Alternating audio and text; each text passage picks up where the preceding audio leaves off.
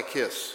Um, however, like with a lot of scripture that you read growing up and hear as a child, there can be moments that we assume that we know what's going on in the story before we take time to see is that really what's there? And that's been my week this week. It's been a wonderful surprise to encounter the story of Zacchaeus in a fresh expression, if you would. Um, and it's been very surprising. Um, a little bit, it actually reminded me since Monday is Valentine's Day at a previous church that I served, it was tradition that uh, as, as I was a youth director there, every um, Sunday or Wednesday before Valentine's, whichever one was closest to that, they would gather. Uh, adults and children, the children would serve uh, the adults uh, for the meal that night, and then they would play a game. They would play the dating game. Now, some of you know what that game is. Uh, other, others are like, ooh, what is that? so, so here's what the game would do. They would, we would find four couples at various stages of years in their marriage, you know. Uh, those who have been within the first five years, 10, 15, 20 type. And typically the fourth one was somebody that had been married a long time. And this church, there was a couple that had been married for 64 years. Yeah, that, that is amazing accomplishment uh, wonderful, nicest couple you'd ever meet. And so the way the game is played, audience members, we would collect questions that they would have for the couples, and then you separate them, the husband from the wife, and ask them those questions individually to see if their answers would match up. So here was one particular question that one of the youth wrote. In your 64 years of marriage, has there been any t- fight that was so big that you contemplated divorce? So, first up was the husband. And he thought about it for a minute and he goes, If there was, it's gone and I can't remember anything. Nothing. So, okay, good. Then it was the wife's turn. And the same question In your 64 years, was there ever a fight that you ever contemplated divorce? And she said, Divorce? No, no, no, never. Murder, maybe. So, yeah, at which point everyone was like, oh, surprise. That's been my experience with Zacchaeus this week uh, because Zacchaeus is overly familiar, right? We learned it at such a young age, that little song. You know, Zacchaeus was a wee little, and a wee little man was, he climbed up in a, for the Lord he wanted to yeah. And as the Savior passed that way, he looked up in the tree and said, Zacchaeus, you come down, for I'm going to your house.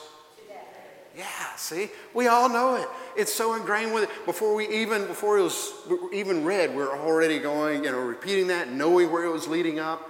Um, and so what's interesting, this story creates a lot of ironies and details. So, so let's break it down a little bit. Uh, because right at the beginning, the name Zacchaeus means pure righteous, um, which is pure irony in this story because Luke describes him as a sort of villainy, you know, kind of sleazeball that we all love to hate, right? You know, it's like the silent movies the guy who's dressed in the black cape and kind of hunched over, ready to tie somebody up to a railroad track. You know, we're, we're right there rooting against the bad guy, right? Luke also says that Zacchaeus was wealthy, and surprise, surprise, uh, a tax collector. Now, how did tax collectors of these days get wealthy? Well, by embezzlement, by extortion, by taking advantage of the elderly, by exploiting the, you know, uh, the people around them, by taking care of their cronies, you know, that suits that villainous image that we've all thought of. Now, not only was he a tax collector, Zacchaeus was a chief tax collector. You're wondering, okay, how do you get that job? Interesting enough, you don't necessarily, to get a chief tax collector, ta- you know, you don't collect taxes well. To be a chief tax collector simply means they have enough money to pay the whole taxes for a region right up front to the Roman government. And then they spend the rest of the time collecting in whatever means that they see. um, and so, assuming this, we can you know, assume that most likely Zacchaeus came from a very wealthy family to begin with, um, or was so good at squeezing you know, others for this that so he was not very well liked, uh, to say the least. Not only that, but there's some politics in regarding tax collectors that's at play in the New Testament. And to let you know of here the inner workings that are going on, tax collectors, uh, for their primary way of making a living, would not go after the common man at that time. Because the common person at that time did not have enough to pay for taxes. No, they were going after landowners and wealthy money holders. So um, uh, they were pretty much nothing in the middle at this time. Now, logically, those who hate the tax collectors and were constantly calling for tax relief would be that wealthy class. Interesting enough, in the New Testament, it always comes from the Pharisees. Yeah, who were among the most educated and thus more among the wealthy. So you have this story in which everyone is grumbling uh, when Jesus goes to Zacchaeus' house. And in several stories leading up this, this way, we had already heard the Pharisees grumble again and again and again because Jesus is making friends with sinners and tax collectors, right? So obviously, someone who's more sinful than anyone else in their eyes. Um, by this time of this instant, everyone is grumbling, which is a sign that the Pharisees had won over the crowd to grumble with them. So if you can imagine, you know, that, that's the political scene that's going on. And Jesus and the Pharisees are at odds with it, one another. Because Jesus regularly eats and hangs out with the tax collectors. The Pharisees are opposed. And so you've got this interesting setup. Just before, we have the standard interpretation that it's a story of conversion, right? The corrupt and filthy rich Zacchaeus had an encounter with Jesus which is so profound that immediately he promises to change his ways. From now on, he says, he will give half of his possessions to the poor and will, pray, will repay anyone that he's defrauded, not twice, not three times, but four times. Yeah, that's, that's quite exorbitant, right? And according to the standard interpretation, something happened between Jesus and Zacchaeus. Something that prompted this conversion, not just of Zacchaeus' heart, but also of his bank account. And if we embrace this interpretation, perhaps we see a bit of Zacchaeus in us. For example, Perhaps you've had an encounter with Jesus, or maybe a worship experience, or maybe an understanding from the Bible or prayer time that was so profound that it opened more than just your soul, but also your wallet. You know? Um, that it affects our image to serve, and, and that, it, that standard interpretation fits that generosity sermon so well. um, for instance, a couple of, couple of stats for the generosity is this. Uh, did you know that 87% of Americans contribute less than 2% of their income to any sort of charity, nonprofit, or church? Less than 2%. So some of you should be patting up your hand on the back, right? so going, well, let's not reach right. 76% of all Americans did not volunteer one hour of their time. Yeah. Which um, another testament to that standard interpretation for generosity, uh, as, as uh, uh, Wes lifted up Bob Longstaff. Uh, the reason the, the service is put off a little bit is Bob, in his last bit of generosity, dedicated his body for science to, to the medical center. I mean, uh, to be a teacher even after he's gone. I mean, that's, that's powerful generosity. And this is a fine understanding of what happened that day in Jericho but it's not the only possibility. There's another way to read this story in which Zacchaeus isn't a sinner who converts, but a saint who surprises. Um, it all depends on your interpretation of how you translate Luke chapter 19, verse 8.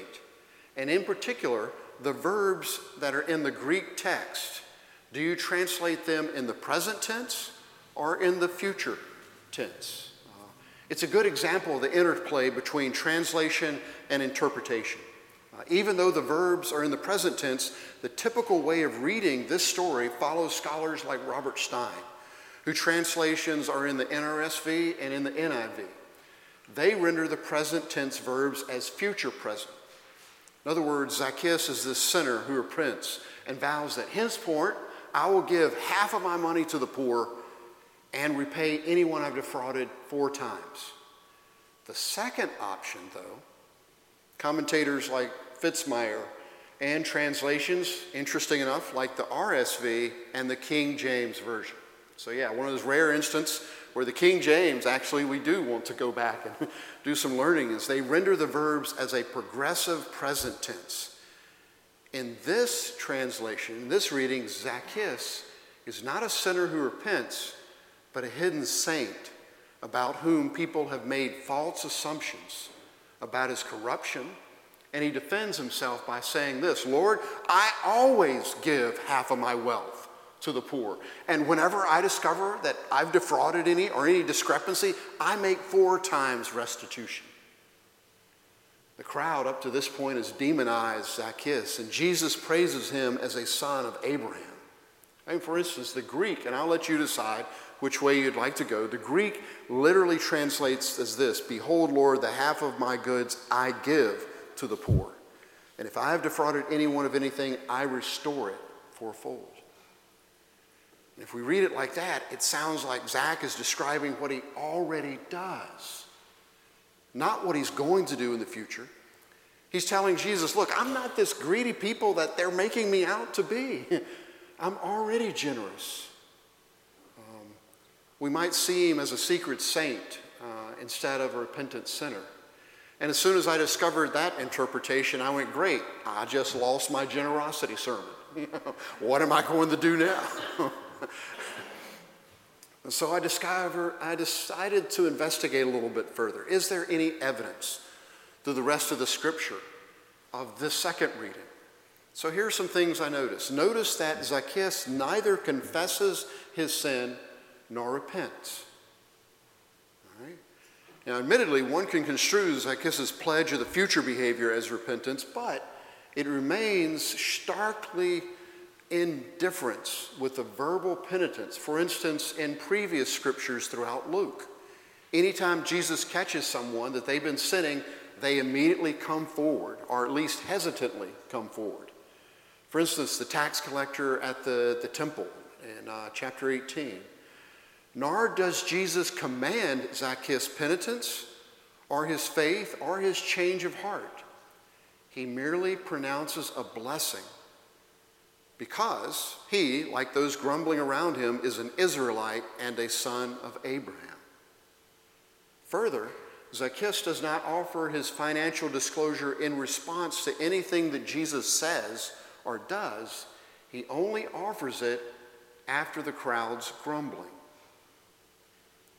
Perhaps it is a response to Jesus' presence. Perhaps it is a bewilderment at the crowd's complaint or a defense of his reputation. In either case, I suspect that Zacchaeus is not turning a new leaf as much he is lifting up the others to see, here's who I am. Now, I'm partial to the second reading because it fits with the many times that Jesus calls out the good people, or at least the ones who are seen in the good light for example, in the previous chapter from this, there's the rich young ruler who is everything that a model Israelite is supposed to be. They're young, they're rich, they obey all the rules, and when Jesus confronts him about following, he turns around and leaves. Um, and Jesus is also pointing out to those that are seen as the common bad people in society as secretly good.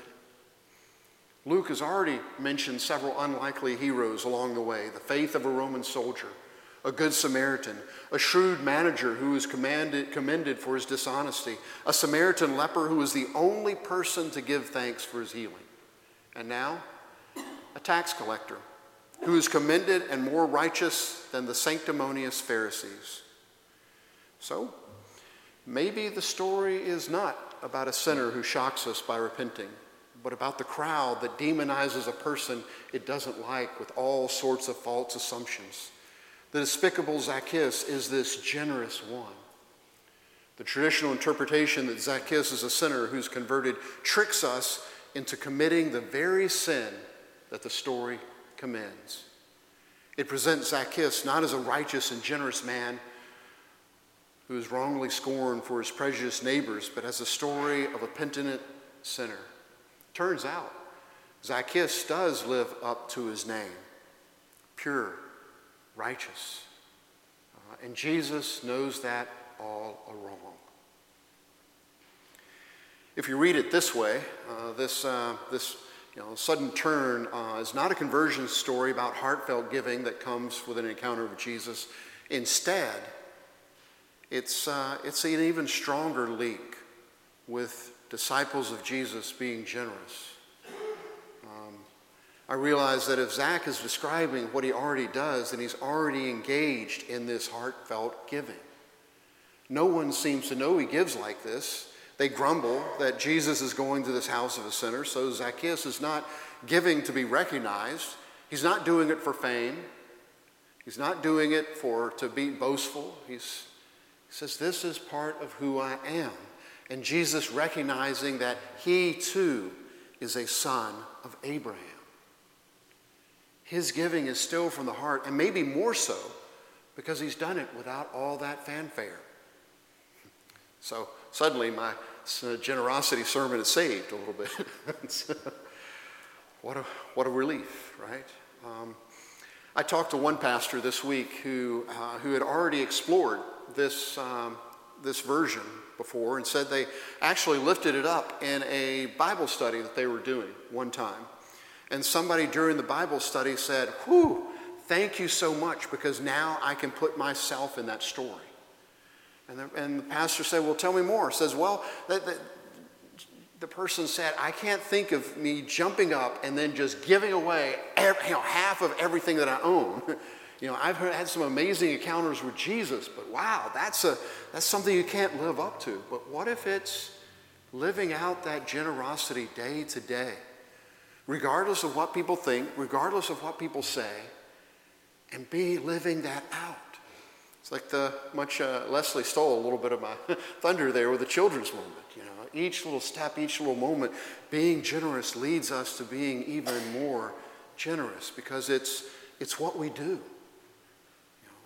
Not because of well a promise of a reward or fear of punishment, not out of duty or to meet someone else's expectation, but it's because it satisfies a deep need of what we do as disciples of Jesus Christ. Um, I'm using this expression, heartfelt giving, partly because Jesus said, Wherever your treasure is, there will your heart be also. The people and things we put our time and our money into, that's, that's what we'll love, care about, and feel passion for. And so, well, on this day, whichever interpretation you decide to, um, it's one that I hope that you will lay claim to the generosity of a God who is so generous not because of our ascent, but for His. And for that, we can give thanks today and tomorrow. Amen? Amen. Uh, let us pray. Father, it is in your constant, unfailing love that you come to us. Guide us, renew us, strengthen us. May our hearts overflow with generosity, generosity that speaks to friends, to family, to neighbors, to coworkers, uh, generosity that lives in day in, day out, for the little ways that we may live forth and show, not by boasting or being prideful, but simply for being, because of Christ's love for us. This we give thanks to you. In the name of the Father, the Son, and the Holy Spirit. Amen.